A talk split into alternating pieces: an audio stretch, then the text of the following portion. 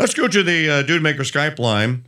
We haven't talked to Mitter Hichborn since June of this year, and uh, you might not, uh, you might know it, you might not. He's been traveling a lot, and also had a uh, uh, a case of the flu, which I believe you're, he's fully recovered from now. Mitter Hichborn, how are you? Hanging in there. Uh, you know, it's the the uh, the China flu is uh, is well, it wasn't fun. So I didn't want to put words in your mouth. I wanted you to say it. So you uh, you had the CCP virus. How did you Mhm. beat it? How did you get over it? Uh, just lot. Well, you know, I I had a brief regimen of uh, ivermectin and and hydroxychloroquine Okay. um, provided by uh, some good people. Uh, but uh, you know, I I took those. Gosh, I must have been more than a week into the illness Mhm. uh, when I started taking those. So I, I don't know if they actually helped or hindered. All I know is that for the first three days, I had a high fever between 102 and 103 Wow. which then reduced to a low fever that lasted for six days. So uh, around 99 or 100 degrees. Um, my my normal body temperature is around 97, so that's you know relatively high for me. But so 99 to 100 degree fever, my skin felt like I had been sandblasted Ooh. and the top layer of skin removed. So the slightest breeze was agony. Golly, Uh, I didn't have. Well, you know what? I did have sores, uh, a, a soreness, body soreness, but I didn't Mhm. have it that bad. Oh, it was awful. Uh, wearing wearing loose fitting clothing that that brushed up against my skin was agony. Uh, I had really bad back pain, uh, just you know body aches, muscle pain kind of thing. Um, soaking in a tub helped a little.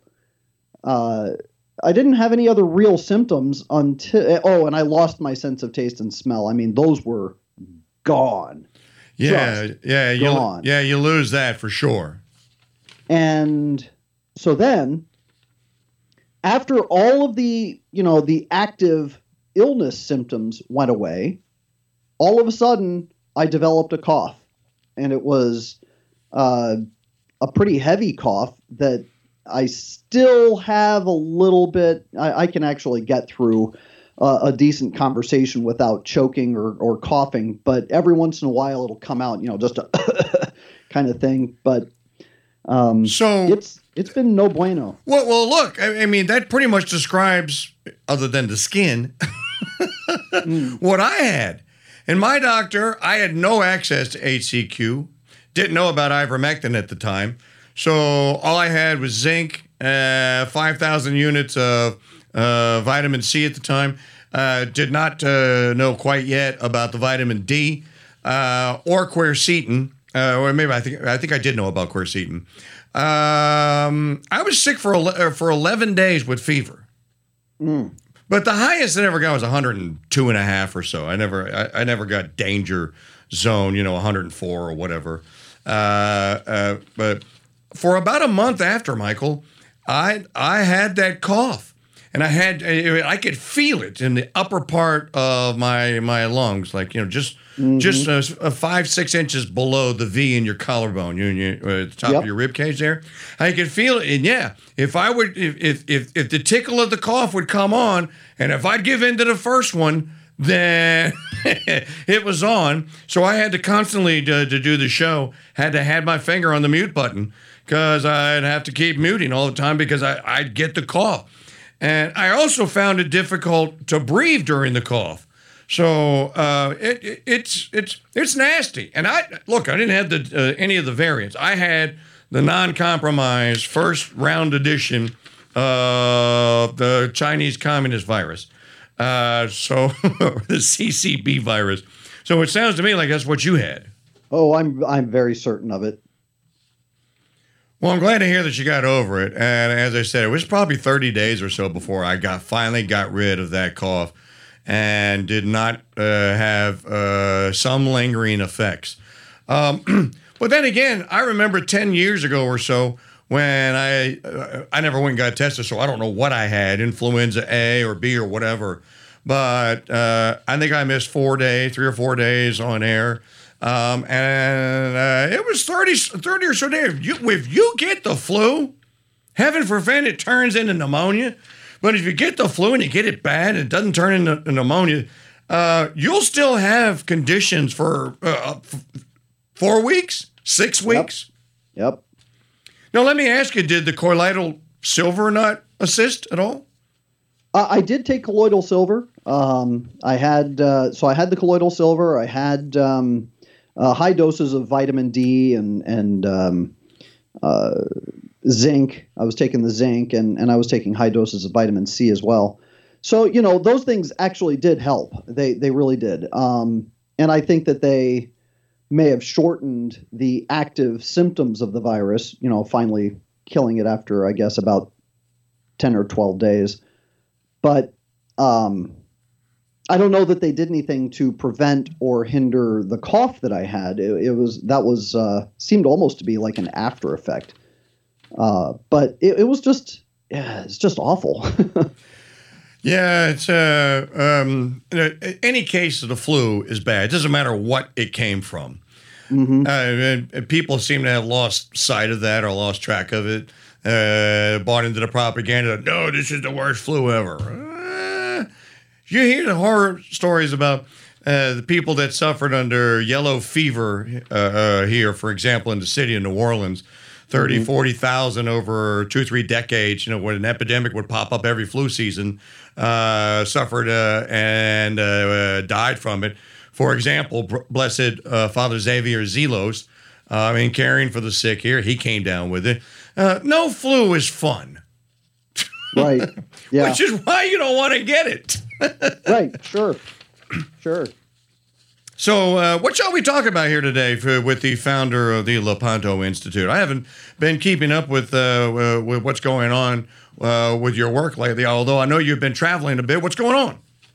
So, uh, actually, from mid July, literally a couple of days after I got sick with um, with uh, the virus, uh, our website went down because somebody hacked into our domain registry account and took control, complete control over what our URL was pointed to. Uh, they racked up a $6,000 bill purchasing a whole bunch of useless URLs um, and they uh, pointed our website at nothing. So if you went to the lepantoin.org website for the last month, all you got was our website's under construction. Come back later. And it took us that long, a month, to regain control over our own domain registry account because they changed all of the information the login name, the login information, the contact information, uh, everything. The only thing they didn't change was the uh, uh, the credit card on record because they wanted to purchase things with our credit card. Fortunately, uh, the company recognized all of that as fraudulent. They refunded all of our uh, all the false charges on our account, and again, it took us a while to get our website back up and running, but it's back up. And this morning, we put out a new story because this this is what we were going to put out just days before everything got shut down. Okay. Uh, but uh, we finally put up a story. The headline is Video Bishop supported organization promotes women's ordination to lay Catholic at annual assembly. Uh, and what happened was uh, during the AUSCP annual assembly back in June, uh, there was a lady who was listening in the audience listening to my presentation about the heresies of the AUSCP, the Association of United States Catholic Priests. Mm-hmm. And she realized that she had an appointment that she had to get to. So she left early and she was on her way out and she saw some people sitting at this desk uh, in front of the AUSCP's own layout, you know, their uh, their vendors and everything else and she said, "Hey, I, I just want you to know you, you don't represent um, uh, Latino Catholics because she was Latino. Said you don't represent Latino Catholics. uh, we don't support what you're supporting, women's ordination and and uh, same-sex marriage and all that kind of stuff. And the guy at the desk, his name is uh, Gale Uebelhor. He is the AUSCP Assembly Coordinator. He's on their leadership team. And he turns and looks at her and says, Why wouldn't you want to be a woman priest? And she said, Well, because it's not biblical. It's not, Jesus didn't appoint anybody who was who was a woman. And he said, Where's that in the Bible? And while that's going on, Sister Jackie Doepker, who is the AUSCP executive sec- secretary. Now, is this the woman that has identified you previously and refused? Yes. Okay, I re- sister sister, uh, sister Jackie Pantsuit. I remember. Yep, Sister Jackie Pantsuit. and she snapped this lady's picture. So the the lady in the video, her name is Lydia Hyde, said, "Why did you take my picture?"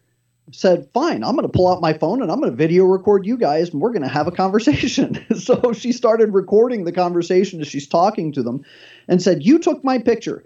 You go on your phone and and I want to make sure you delete my picture. And so Sister Jackie's just in there fumbling with her phone, going, "Oh, I can't find your picture. I don't know what happened to it." yeah, I mean, just playing as dumb as a box of rocks.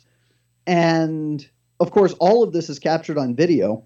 And she said, "If you don't delete my picture and prove to me that you delete my picture, I'm going to make sure that this video goes viral." So she and I had a conversation outside the AUSCP assembly meeting and she recounted everything that I just told you, all the all the stuff that happened in this conversation. So I got her testimony and I spliced it in with um, the video that she took of the two of them, and uh, I put it up as a brief article just this see morning. it. So, I, I see it. so there you go. So that's that's the latest thing that we've got going on. Um, well, you and I we- also haven't spoken since the Moto Pro, or Motu Proprio came out. Yes. Yeah. Well, my understanding is that there's more more to come. But wait, there's more. Yeah, well, that's uh, Anthony Stine was on last Monday, and that's what he said. Uh, haven't seen the document though that he has the, I guess, the draft version of, which has uh, yet to be released. Uh, what are your thoughts on all that? What's going on with that? Well, I, I think it's pretty clear that this is an assault on um, on the traditional Latin Mass and traditional Catholics, uh, which tells me that there. This is all. See, a lot of people think that this is about the Mass. I, Hmm. I don't think so. Mhm. I think that what what all of this is about is it's a prelude to the introduction of a new form of theology. And a lot of what we saw in the documents of Vatican II kind of I mean this is something a lot of people don't realize. Pope Francis really is the logical final conclusion of the documents of the Second Vatican Council if you read the documents, everything that he's doing is the the end result of the open door that was left by Vatican II. So what I think he is working on doing is establishing this pan-theological ideology where all Christian communities and religions can be coalesced under the banner of the Catholic Church so that you can have pagan religions, quote unquote, Christianized by having them replace their deities with Jesus and Mary, but while keeping a lot of their shamanic customs and their uh, their pagan rituals Mm-hmm. uh, without really and truly bringing them into the fullness of the Catholic faith, you're now making a blend of Christianity and paganism. And with uh, the other Christian denominations out there, for lack of a better word, you you're going to see an attempt to bring Protestants into the Catholic Church, sort of, by having intercommunion and more uh, more uh, allowances such as women deacons, um, that would. Can, can I just say right there while you're Yeah. with, Michael Hichborn here, at the Lepanto Institute, women investments look ridiculous. Yes. They look preposterous. Yep. There- there's nothing saintly, holy about it. They might as well have a clown suit on. Yes. Well, I mean, they, they look as ridiculous as a man in drag. There you go. There you go. So the um, the idea, or, or, or I think a lot of these ideologies that are coming out of uh, Francis's regime and uh, the end result of the Second Vatican Council, what the whole idea is, it's not just to suppress and do away with the traditional Latin Mass. That's the prelude. They can't accomplish what they want to accomplish as long as there is a refuge for faithful Catholics to go to. So they have to do away with that so that they can implement their pan theological commissions that are going to introduce uh, pan liturgical practices that transcend all all faiths, whether it's pagan or whether it's uh, Christian or you know some combination thereof. Uh, that's the idea. Well, we have early evidence of this already with the pagan Methodist lunatic, uh, Mayor Lightfoot of Chicago, going to the Requiem Mass, or sort of Requiem Mass, of that woman police officer that was killed in Chicago. Uh, Blaise Cupich, Cardinal Cupich is there, and Lori Lightfoot goes and stands online and receives the Blessed Sacrament from the pastor of that particular church. A complete and total outrage and slap. I say it was done intentionally, actually. Well, the, the pastor did come out and, and say that he was mortified that he didn't actually recognize her, which, Oh, I didn't I- I see don't- that. So he, so after the fact, he did say that. Okay. yes, yes. So, you know, I, and, and from what I hear, he's actually a fairly conservative individual. So I, I, I would tend to believe his, right. his uh, statement that he was truly mortified and didn't recognize But how can you not recognize Beetlejuice? But here's the problem. Why was there no yeah, I know.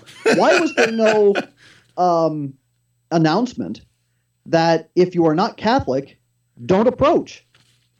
Why was there no indication of proper protocols and procedures that typically come with a uh, a mass where you know that there are a large number of people attending that are not necessarily Catholic? Why was there no indication that if you're not Catholic, you should not approach for communion? And can I tell you that uh, I do the announcements for Father Ken previously and now for Father Damien before Mass, so he doesn't have to, like the bulletin announcements and all that. And then I announce what day, uh, 13th Sunday after Pentecost, feast of uh, uh, this past Sunday was uh, the Immaculate Heart. And then uh, they humor me by letting me uh, write a little historical, uh, a little paragraph or two, and I inform the, uh, the, the congregation of uh, some of the particulars about that particular saint, or martyr, or pope, or whatever. Um, and in the two instances where I have been asked to do that before, one time a baptism and one time a, uh, a wedding, um, both of uh, before a TLM, both of the uh, uh, the families that were involved specifically asked me because they knew they'd have family members there that weren't practicing, weren't in a state of grace, or weren't Catholic. Specifically asked me, Mike, we don't want to have to go up there and do it. Father doesn't want to either. Will you say the whole thing about if you're not Catholic or you're not a state of grace, please don't approach the altar for communion. So uh, um, now, now I that wasn't me interjecting. I was asked, and you know, before every mass, I uh, you know, Father asked me to say, if you're new to the Latin Mass or new to Our Lady of Mount Carmel, please know that communion is received on the tongue while kneeling only. Yep. You don't need to say amen before receiving because the priest said it for you. And that, you know, if you're sick or you can't kneel or whatever, remain in your seat and Father will assist you personally. I, I my, my point is, I, I completely agree, agree with you. We, we don't treat the Blessed Sacrament in almost every Catholic church in the world with the respect and reverence it needs to be treated with. Um, and I know that 90% of the congregation, and Father Damien and Father Kim before him, they know that 90% of the congregation don't need to hear my shtick about how to receive communion. But there are Right. always visitors there. So, you know, uh, uh, a precaution should be, I think it's prudent to do so. Don't you agree? Uh, absolutely, I think so. Especially as uh, there are more and more, more and more people coming into the Catholic Church or into Catholic churches, I should say, uh, in order to a see what's going on uh, and try and get a sense of you know what what is this all about. Yeah, I mean we get we get non Catholics coming to our parish, our traditional parish down in Richmond, uh, out of curiosity. Sure. and you know father isn't regularly making any kind of announcement but he does inform on the nature and the gravity of receiving communion outside of a state of grace. He talks about it. So it's it's important i think uh, uh, as as things go on and and if you read the bullet uh, i don't know if it's in the bulletin but i do know that in some parishes they actually put in the bulletin if you're not in a state of grace or if you're not a catholic please don't receive holy communion uh, it's it's probably something that would be very wise to make standard fare uh, in the parishes. You know, it, uh, it if it's if not in the bulletin, uh, uh, do an announcement, and if not an announcement, uh, put it on the door. Right. when you walk in, uh, put it on the door so that everyone has to recognize it. Michael Hichborn of the Lepanto Institute's on the uh, Dude Maker Hotline with us, and I completely agree with you. And I bet many people uh, uh, are nodding their head in, in agreement that we have seen a uh, an uptick in visitors Absolutely. and in people, Yes. uh, especially now. What an irony! I said the day the motu proprio came out when we got it on that. I think it was a Thursday or whenever. I said, "Well, their first mistake has already been made, and that's because pride always comes before a fall, and they always overreach. And their first mistake was to to make this uh, such a public spectacle that now you're going to have a couple of hundred million people, if not a billion or more, around the world who didn't even know this thing called a Latin Mass was still going on. You're going to have them now asking, going, "What is this Latin Mass he's talking about?" What I never, I didn't even know because I guarantee you there are tens of millions in the United States that didn't even know that it still existed. But now they do, and now they're going like, "Well, is there one anywhere near me? I might want to go check that out." yeah. It's going to work. It's going to backfire on them. It's going to completely backfire on them.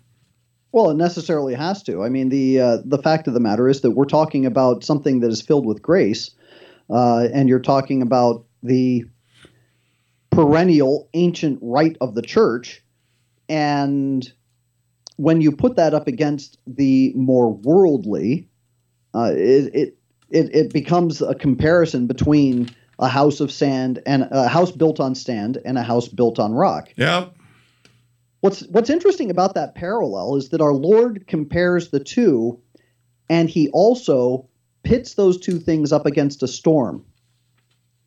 If you think about what that means in a in a storytelling sense, both of them exist side by side and they are both enduring the same storm. I wonder if that storm that we are witnessing in the, the you know the crisis of faith in the church and of course the obvious attack on our faith as the Biden regime is pushing more and more to uh, to force us to take the jab. Um, I wonder if that storm is eventually going to show one of these aspects of the Catholic Church, or one of these uh, iterations, uh, and I'm talking about the post conciliar church, is going to be the house built on sand, whereas the perennial church, the traditional church, the, the church that has withstood the, the test of time for 1,960 years, is going to be the one built on rock, and we're going to see one pushed over and one remain standing. Michael Hichborn at the Lepanto Institute on the Dude Maker Hotline with us. You know, I go to his website, L-E-P-A-N-T-O-I-N dot org. Uh, I will tell you off air how to pro- uh, avoid ever having that happen to you again. Because I don't want to tell people. Uh, I don't want to. I don't want to make it public knowledge about what happened with your with your domain. Uh, But there are things that you can do to uh, to protect yourself from that. But I do want to talk about something. bec- Uh, we can- continue talking about this. that I thought of, uh, and you weren't available in July, as as it happens here. and I, I'm, I'm trying to remember the uh, the situation, but I, I, oh, I, you know, it was a confrontation with someone over uh, the time between mankind as it existed up till Noah, the flood, mm-hmm. and then mankind after Noah. Huh. But first, let me ask you a theological question that you may know. This past Sunday's Mass, the epistle was taken from St. Paul, and I want to say it was to, to the uh, Corinthians, and he gave a year. He said 436 years from the time the commandment was given. And I think he was talking about the Ten Commandments. Do mm-hmm. you know what the, uh, uh, can you, if not, I'll ask Brother Andre tomorrow, maybe he can do it. Can you put the 436 years or 439 years into context? I, I actually don't know what he was talking about. Okay, I, all right. I, would have yeah, to look up uh, the reading from uh, uh, from this past Sunday, but it was in the epistle, and I'm going like because St. Paul says he gives a number of years from when the commandment was given, or to when the commandment is given, and I'm going like, is he saying from Adam to Moses 439 years? This was in the epistle. Yes. Is that what he's saying? Because it, it, it had me the rest of the mass. So, After I, I read I, it, I kept all I could think about was the year count. I'm like, wait, wait a minute. And Father didn't explain it in his homily. So I'm going like, all right, I got to know why did St. Paul give me a count of years? And what commandment is he talking about? I assumed okay. it was the Ten Commandments. Okay, I, I think I actually know. Um, so he's talking. Uh, uh how many years did he say? I, I want to say it was 439. 439. Is either 439 or 436. I think. Okay. Yeah. So if I if memory serves, I think what he's talking about is the period of time between um, King David and uh, and and the coming of Christ. Is is it that is it that small of a window? Less than 500 years between David yes, and Christ? Yeah. Mm-hmm. See, I thought it was mm-hmm. like 2000. no, my no, chronology no, is so off. No, it was it was only about 500 years. Okay, and it was kind of this lull period where uh, the Jews kind of had to settle down. was, and, and uh, they they came under subjugation of of the um, of the Romans, obviously, but I, I think that he's talking about that time period in order to make way or to prepare the way for the coming of Christ into the world. Interesting that I tell you what.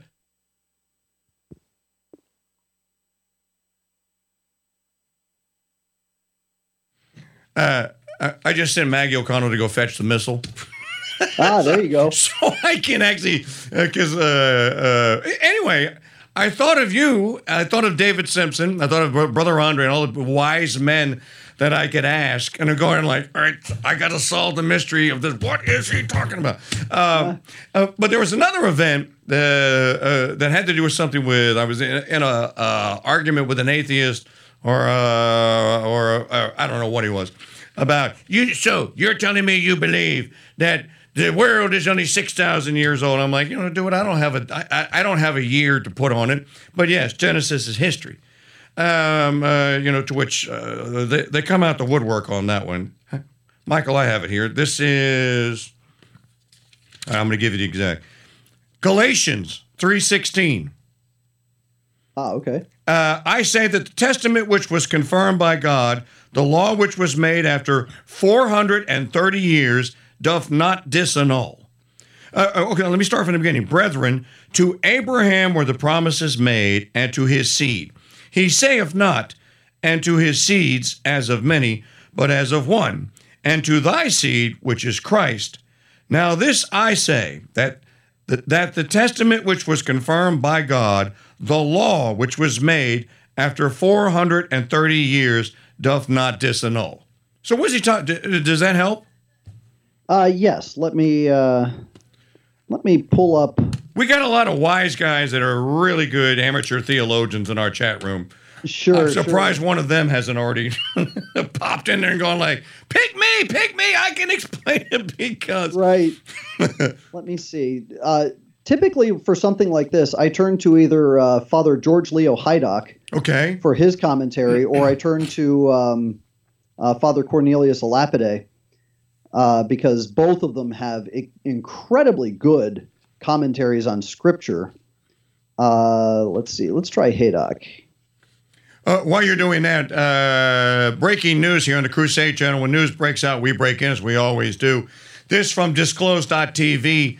Uh, three minutes ago, the opposition in Israel, one of the most vaccinated countries in the world, urges an emergency Knesset session on hospital crisis amid the rise in COVID 19 morbidity.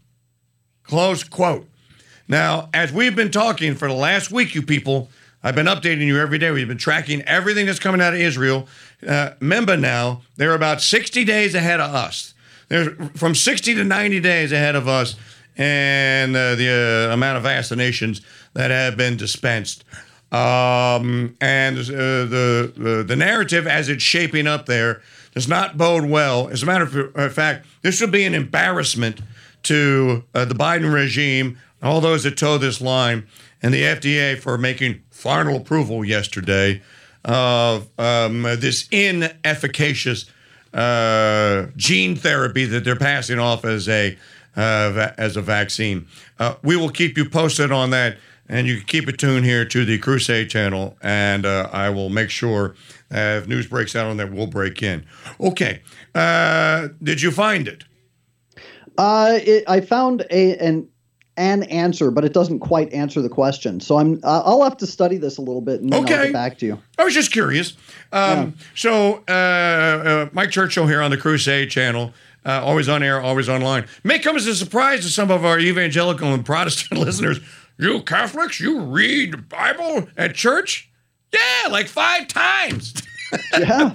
Uh, the, the, the, throughout the Mass, they keeps going back to the Psalms. The whole lavabo, the washing of the hands, Psalm 25, the blessing of the incense. I forget which psalm it is, but per intercessione uh, uh, Sancta Michael Arcangeli. And then after that, there's a psalm about, you know, letting the, the, the sweet perfume of, of, of our sacrifice rise to the clouds. There's uh, psalms and uh, uh, the, most of the Mass, other than the proper nouns, uh, is derived from some part of Holy Scripture, you know, because it's based based on, of course, originally. Uh, Got to remember they were Jews. This is a, a Jewish high, holy, holy, holy ceremony that Christ came in and went, all right, don't do that anymore. Do this. Right. Um, so, in any event, I want to get back to the uh, my uh, uh, more metaphysical discussion with uh, with you, um, and we can continue on, of course, talking about what. and I agree with you about this is not about the mass. My friend David Simpson always has said since I started going to TLM in 2012, Mike, don't think of it as the mass only think of it, it, it is the mass, but it is the sacred tradition. It, it's living the faith. It's it's uh, the, the teaching. Uh, it's the whole thing. The mass, of course, is at the center of it, but it's not the whole thing.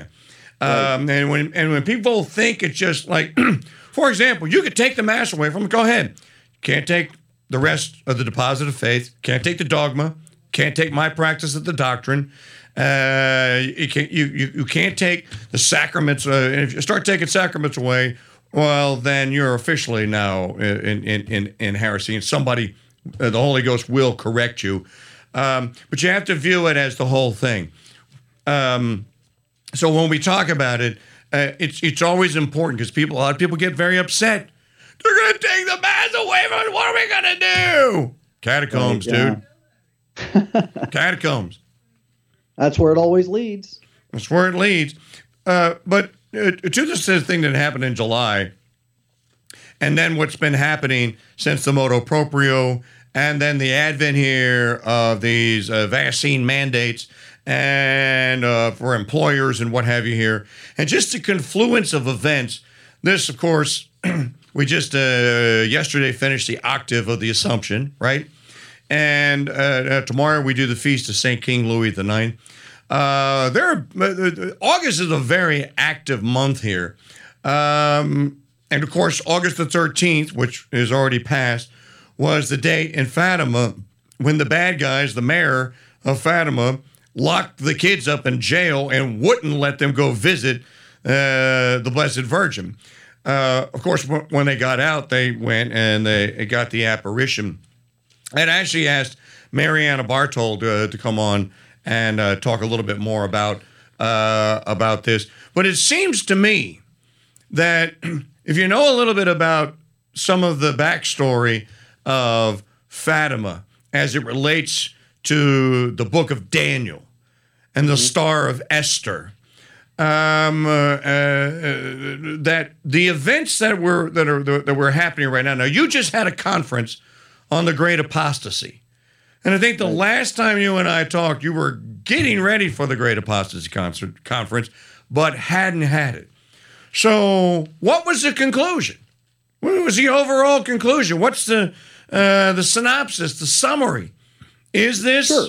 is, is this the Great Apostasy, or is it still being baked? So there are there are um, differing ideas, but the general consensus is that what we are facing is not the great apostasy as uh, foretold by Scripture, but is uh, certainly a, a dress rehearsal. That there is something that is called the minor chastisement, Okay. uh, not minor because it's it's uh, minuscule, but minor because it is. It's like the difference between Asia Minor and Asia Major, Okay. or James the Greater and James the Less. One is not greater than the other insofar as who is better or bigger or more powerful, but one precedes the other. That's what it means. So the minor chastisement is the chastisement that precedes the major chastisement, which is the end of the world. So, what we are witnessing, or the general consensus, is that what we are witnessing is the foretaste. It is the um, uh, the minor chastisement that will precede the major chastisement, and so we are seeing kind of a a minor apostasy. And yes, there we can use that word. I I think uh, in relation to what is happening, but not in the final sense that we're we're going to see a falling away, but not a complete and total collapse of of uh, and abandonment of the faith. And the the what you see in the um, in the major or the uh, the great apostasy as foretold in Scripture is that it is the final event where the Gentiles completely abandon the faith and renounce it and turn to their pagan ways, and then you have the um, the Jews converting into the faith. So, and, and this is actually played out, and I think it's one of the reasons why Annibale Bugnini got rid of this aspect of the Mass when he wrote the Novus Ordo Mass. But what you see played out in in the Mass is the movement of the book, the the uh, the lectionary that sits on the altar. In the beginning of Mass, the lectionary is on the right side. Correct. That's the Jew side, That's right. the Jewish It, side. rep- it represents the Jews. It's it's the epistle side of the altar. You see, you people, there's a lot going on here in a in a Catholic mass. The way it was it was before the revolution of the uh, late 60s and 70s. There's a lot going on here. And when you start to understand it, even, I, and I say this to my dear, dear Protestant friends, when you start to, to, to kind of process this, you'll see this is not ad hoc. It wasn't made up in the 13th century by some monk or uh, ordered by some pope. This this stuff came organically. That's what a liturgy is. Uh, and yes, it began in the upper room with the apostles and our Lord uh, conducting the first Mass, which you know as Holy Thursday and the Last Supper. Right. Okay, so we start on the Jewish side, and that's an acknowledgement that uh, uh, the children of God, once upon a time, were the Jews, the Israelites. Right. And and what it signifies is that the covenant, the word, is with the Jews. Uh, and then after the God or, or after the epistle is read, the altar boy who represents the angels ascends the altar, takes the lectionary in hand, descends the altar, signifying a removal, and then ascends the altar again on the left hand side, which is the side of the Gentiles, indicating that the word was taken from the Jews, the old covenant was ended, and a new covenant was established by which the Gentiles were brought into the fullness of the faith. And that is the side where the gospel is read. Right. And then that it, the lectionary remains there all the way to the end of Mass. And then just before the end of Mass, which is also representative of the end of the world, uh, the lectionary is removed from the gospel side, the Gentile side, signifying the great apostasy. And then the altar boy ascends again to place the lectionary on the right hand side of the altar, which is the Jewish side, to signify the mass conversion of the Jews at the end of the world. So, all of this dramatic interplay is a catechism in and of itself, showing the movements of the uh, the the the Word of God on the altar as he relates with the various uh, elements of human society leading up to the end of the world. So the the great apostasy has to be complete. It's going to be complete that the Gentiles will completely abandon the faith. It doesn't mean all of them, because certainly when um, when Christ came, the very first generation of Christians were Jews. Right. So there will be Gentiles who remain faithful, but not many, not many at all. Uh, and the rest of them will co- not just abandon the faith, but completely renounce it. The word will be taken from them and then given back to the Jews, which will be the conversion of the Jews at the end of the world, and that's uh, that's what will precede or what will come just before everything is finally closed. Uh, and as Fulton Sheen said, the jailer will come rattling his keys, saying it's closing time. Right. Um, now, as you hear all this and you're wondering, uh, I would also say this to anyone that's listening that's never been. If you are blessed to live somewhere, if you're a Baptist, if you're Episcopalian, if you're a Presbyterian, uh, if you're an evangelical, a Congregationalist, whatever the case is,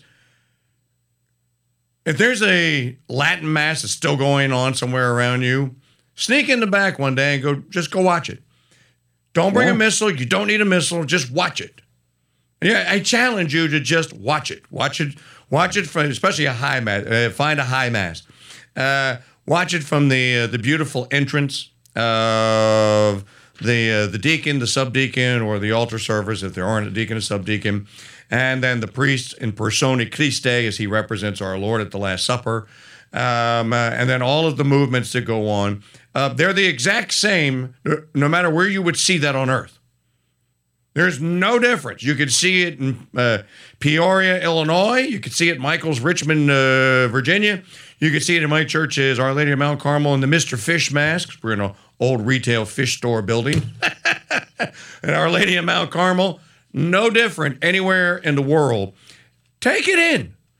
Take it in. Because at the very least, it's like, well, that's not what uh, most I think the biggest compliment or biggest, uh, the, the uh, most common refrain that I've heard from people who've never seen it before is, "Wow, I was not expecting that. Right. I was Yep. not expecting that." So there's that.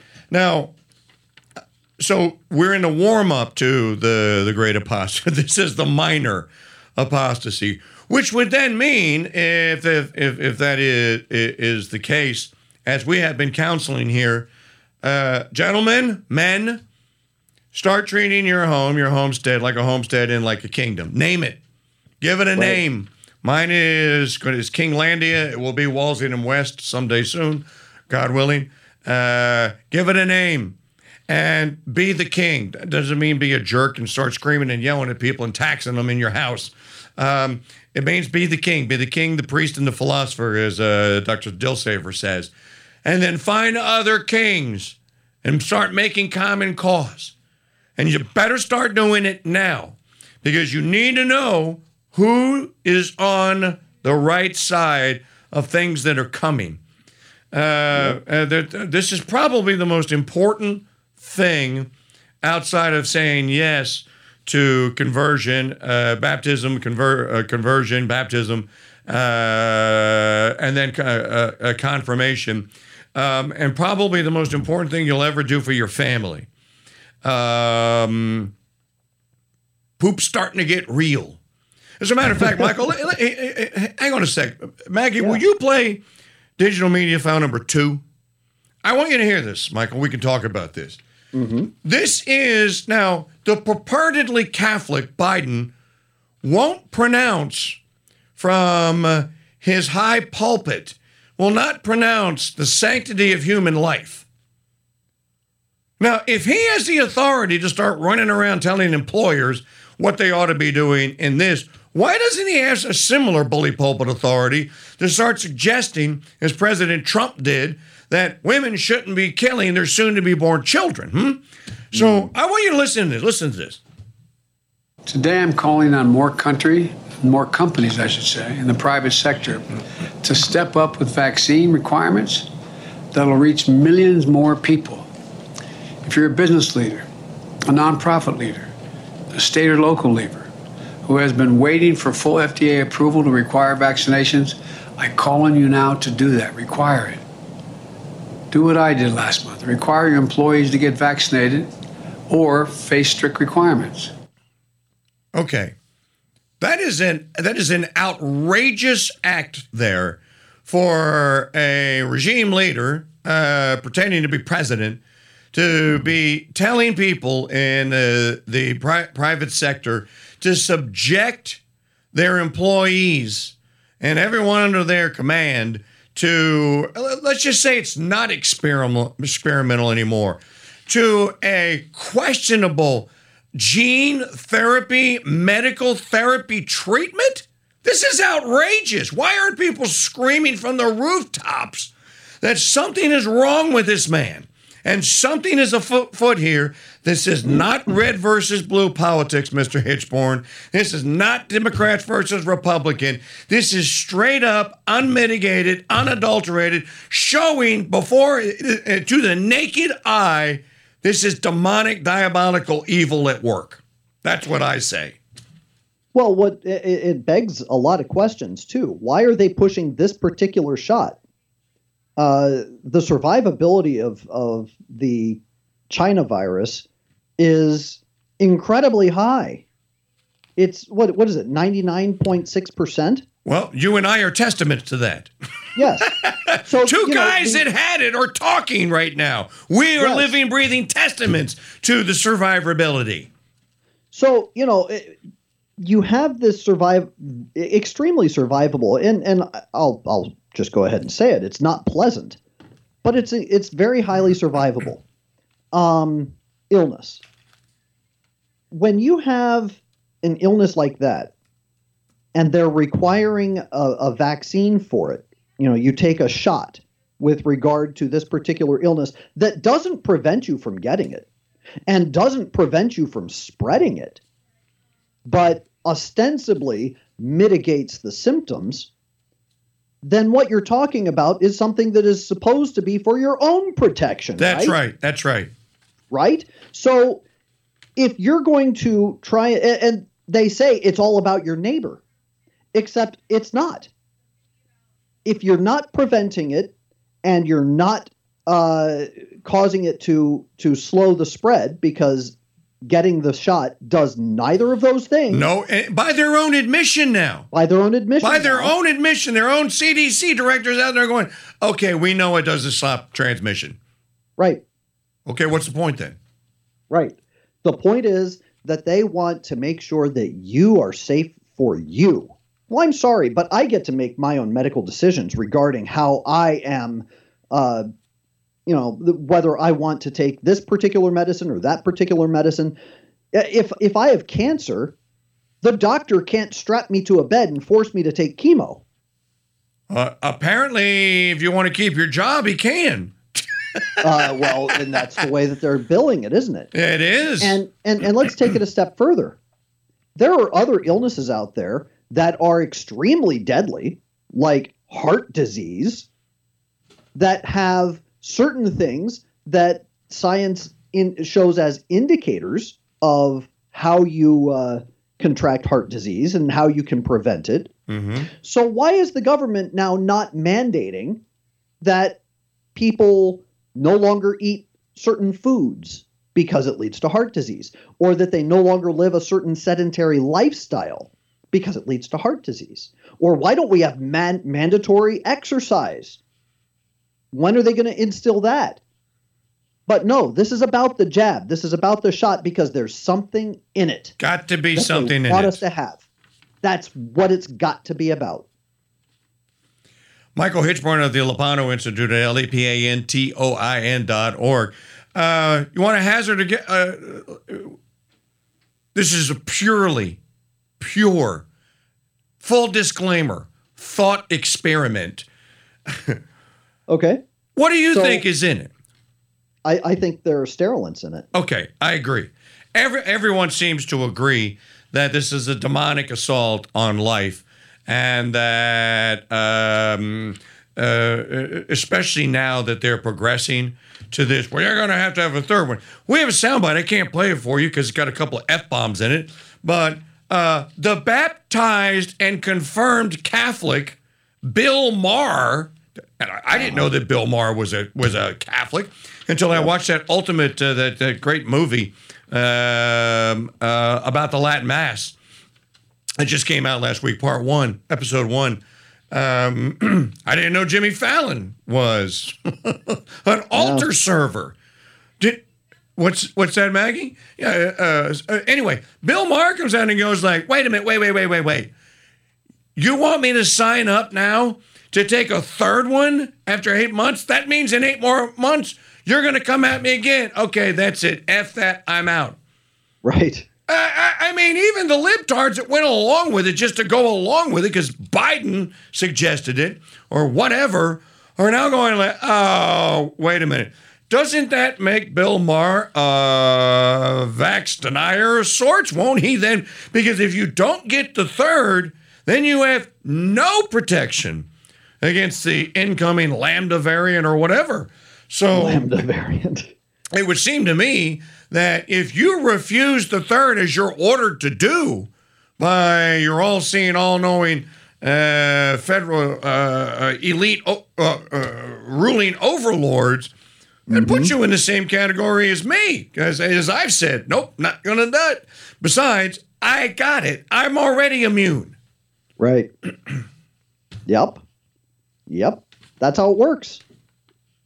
That's how it works. So, um, I, I do find it interesting that that Bill Maher, who is is vociferously against religion, specifically the Catholic faith, Well, he Uh, made a movie called Irreligious yeah, um, or Religiosity or something stupid like that, whatever. something something dumb like that. But you know, it, it just just like with um, we're finding out. I I have to say, discovering that Bill Maher is a is a Catholic, fallen away Catholic, I have to wonder if maybe he was the victim of abuse as well. Because a lot of times, Maybe.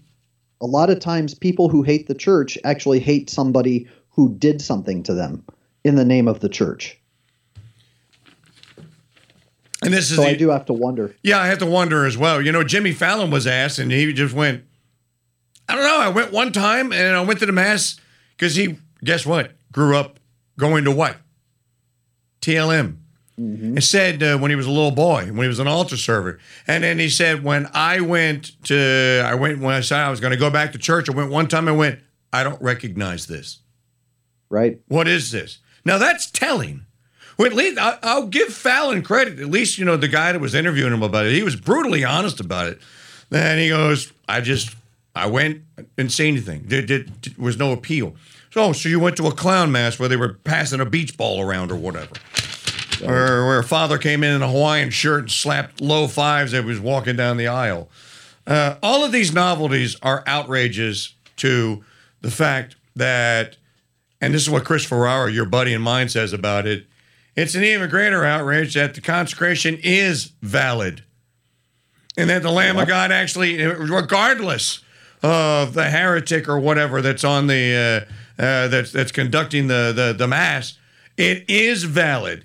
It is the Lamb of God. It is the holy body and the precious blood. That makes it an even greater outrage that those abuses and novelties take place uh, right there, uh, where reverence and solemnity are preferred and required. And and and, and I'm not knocking because people go there. You're just knocking on the people that don't go to your mass. All of us Novus Ordo. No, I'm not. I am completely ambivalent about it. You could be the greatest. You could be a saint and go to nothing but Blase Cupich Latin Mass. I mean uh, Novus Ordos. That uh-huh. is not the point, right, Michael? You you you agree with me on that? I do. So we we now Mike Church three years ago. Okay, you got me. Today, nope. That's not me. I don't care. See, I'm ambivalent about it. I do care about how you practice, though. Mm-hmm. I do care about the habits and the uh, the virtues that you think the faith requires of you. I do care about that, and I know you do too, as well. Well, absolutely. The uh, the way that we worship God uh, definitely matters. Lex orandi, yeah. lex vivendi, lex credendi, right? Right. So if if you uh, if you read the book of Numbers, and and here's a, a surprise to all your Protestant friends because uh, I, I, actually know the book of Numbers. Um, in the book of Numbers, there is a rebellion by Kor, Dathan, and Abiram. And I highly recommend, especially your Protestant friends, to read that story because what happens is they approach Moses and they said, "What do you? What do we need you for? We don't need you we can worship God in our own way. And Moses throws himself on his face, uh, asking God not to smite them and, and all this stuff. And, and God says, No, no, no. Go ahead. Let them build up their own, pen, their own tent and let them make sacrifice in their own manner. But you do the sacrifice as I have given it to you. Mm. So now you have two different tents one with Moses, where he is offering the sacrifice, and one with Kor, Dathan, and Abiram, who are heresiarchs. Okay? They are the first schismatics. They have denounced Moses and they have said we can worship in our own way. So they're they're heretics and they're schismatics. Interesting. And what happens is the earth opens up and swallows them all whole into hell. And what's fascinating about this is that later on, we hear um, uh, or we read about the descendants of Kor, Dathan, and Abiram continuing on with Moses and his coterie. Now, if Kor, Dathan, and Abiram were in their tents and, and everybody was swallowed whole into hell, then it should stand to reason that their descendants who were with them would have been swallowed into whole into hell whole as well. Sounds but they weren't. Okay. And the church fathers speculate that they were mystically suspended in the air because they were not guilty of the rebellion as Kor, Dathan, and Abiram were. Ah. Which is to say that the descendants of the heresiarchs are not themselves guilty of the initial heresy, which is why the Samar- why Jesus talks to the Samaritans and why he elevates the Samaritans for their faith in a certain respect. So those Samaritans who are the heres- the the heretics of the day of Christ, right? So the Jews were the the faithful and the Orthodox, and the the Samaritans were the heretics that went off to worship in their own way. But Jesus elevates the Samaritans because, as Fulton Sheen said, flame has two different elements: heat and light. We have the light, but they have the heat.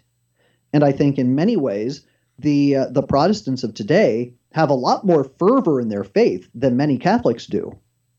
And as a result, they have uh, a, a certain place as the descendants of Kor Dathan and Abiram had in the uh, the company of the saints. Interesting.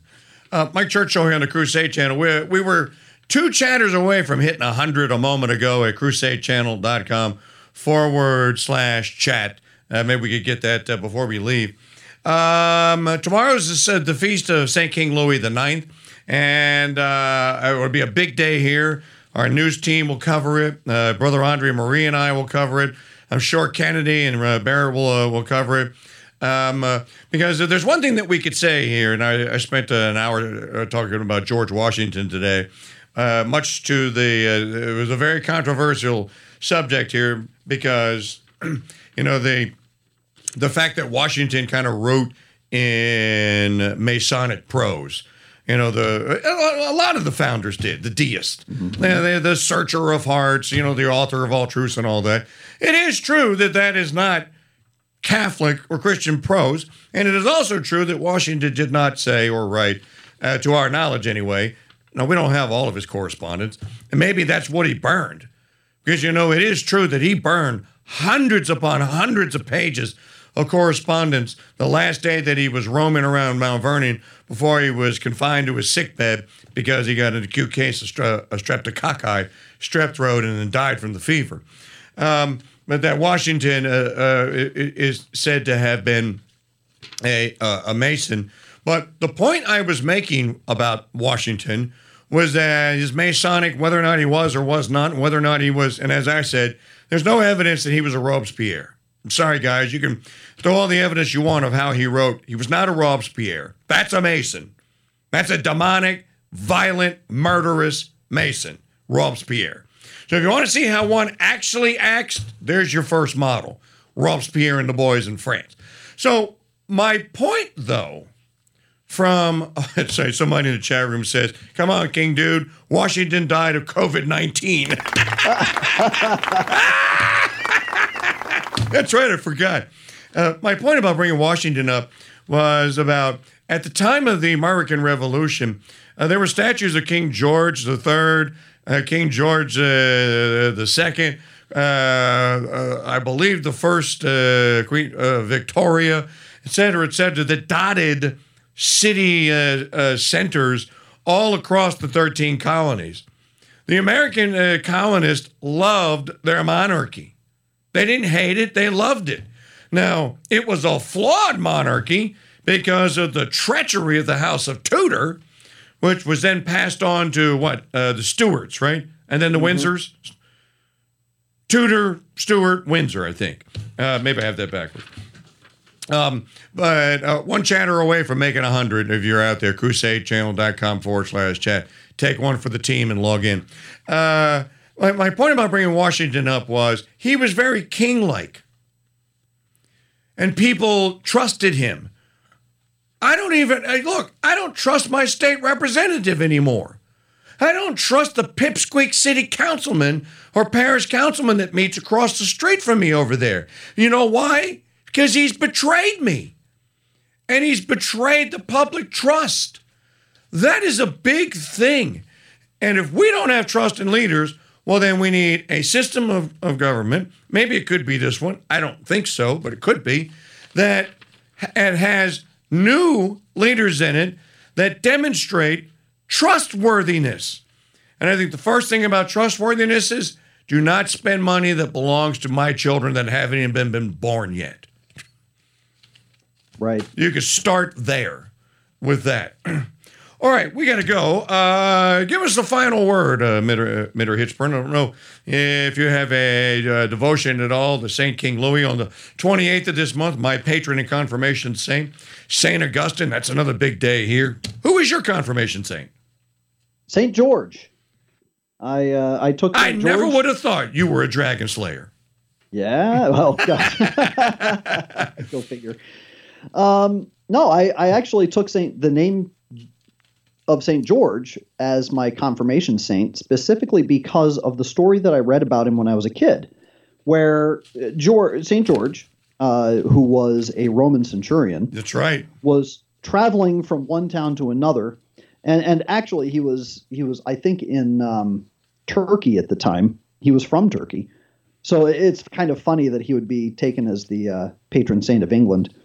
But uh, he was traveling and he came to a particular town where everybody was upset because uh, the town uh, was being beset upon by a dragon that first ate all their crops, then it ate all their sheep, then it ate all their cattle, and they wound up drawing lots to uh, determine which of the children they were going to feed to the dragon in order to keep it from destroying the entire village. I remember this. I know this story. Go ahead.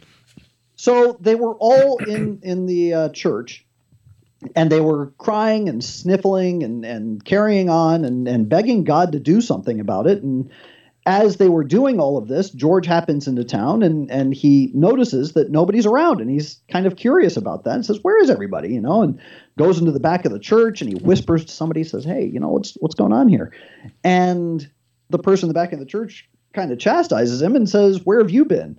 Says, "There's a dragon and he's doing all these things." And George said, "Okay, so have you tried to kill the dragon?" And the guy looks at him and with kind of a startled face and says, "Are you are you kidding? It's a dragon. We can't do that." And he says, "Fine, I'll do it." And they said, "Well, how?" He says, "I don't know. God will provide the way, but I'll go out there and follow whatever God's inspiration is, and I'll kill the dragon." So he does. He goes out there and and uh, gets into a jousting mas- match with the dragon and skewers it on his lance and kills the dragon, and rescues the uh, the the daughter of the town. And oftentimes you'll see in paintings uh, St. George slaying the dragon with his lance, and you'll see uh, a maiden on her knees in prayer. And the, na- the maiden typically represents the church. And St. George, in slaying the dragon, is defending the church against the, uh, the assaults on the church. So I was so impressed by that story. I was like, well, yeah, it, it, people have to be willing to go out there and do what it is that God is inspiring them to do in order to defend the church. And, and the fact that we don't have many people doing that is a sign of why the church is in the crisis that she's in. I was, you know, how old was I? Uh, 14. And I said, yep, that's my saint. And that's who I chose. there you go. Um, I did a story on this uh, when it was his feast day a couple years ago when I was making that announcement I was telling you about. And uh, the oldest church, Catholic church, still in existence, you can still go there today in Syria, is what? St. George's. Interesting. Yeah, and they've dated it to about the fifth century, 460 huh. some. Um, uh, it's a beautiful story, and as you said, you don't make a patron saint for your country out of something that didn't happen. St. George is one of those. So they say St. Christopher didn't happen. St. George didn't happen. I know. Uh, Ursula, St. Ursula didn't happen, and all the rest of them. Um, it's another story. There's another story of Pope uh, Leo the uh, Leo the Fourth slew a dragon on the feast of the. Um, let's see here. What's December the eighth? That's the um, uh, Annunciation, right? No, no, that's not the Annunciation. No. What is it, December the eighth? It's, it's, isn't that Our Lady's birthday? Yes. So uh, on December the 8th, they were having a procession around Rome. A dragon flew in, terrified the people who ran into their houses. And Leo the Fourth said, Where are you going? I got this. The dragon landed and he stabbed it with his crozier. No kidding. I, I don't know this story. Oh yeah, yeah. I think it was on December. It was on a Marian feast day that they were and they were making a procession throughout the town, and he slayed, slayed it uh, in the name of Our Lady. Uh, Saint Martha went and tamed a dragon. Yep. Put a leather uh, collar around him and walked him into town to show the people look, he's harmless. right. Uh, so uh, believe in dragons. You know, uh, a crocodile may have been what they were, may have been a dragon, or maybe it was some iteration of some reptilian creature uh, that was still roaming after the flood. Noah, if there were dragons and St. George slew one, then Noah had one on the ark. You know what would be a great program? Maybe the next time I'm on, we could have a whole discussion about dragons. But, dude, it'll be number one in the downloads on YouTube. Yeah. We could have a whole discussion about dragons and and I'll what I'll do is I'll send you the newsletter that I wrote about the story The Reluctant Dragon and like why it. it is a sign for what we're going through today. Uh, uh, dragons, not drag queens. dragons slay drag queens. Yes. Yes, we'll do the dragon show. Well, let's book it two weeks from today. Sounds good to me. All right, brother. I'm glad you're feeling well and you're back up in Adam. We need you in the fight. Uh, and you and I are also brothers to another uh, another brotherhood. Uh, always good to know that in this communion of saints on earth here, or, or people trying to be saints, we're not Mormons. people trying to be saints. You know, by the way, the TV show Hell on Wheels. Yes, it's vulgar. Yes, it's profane. But I suspect that it's probably very accurate as to the way the wild, the old West was. Does not do Brigham Young or the Mormons any favors. Huh. I'm not familiar with this one. Uh, it was an AMC show. As I said, you probably wouldn't like it. It's pretty profane. Um, but it's about the building of the Union Pacific Railroad. And they got to go through Mormon country. It does not do Brigham Young and the Mormon cult any favors. None. How funny. Yeah, no, it's uh, as a matter of fact, I'm going like the writers of this show almost tried to get it right.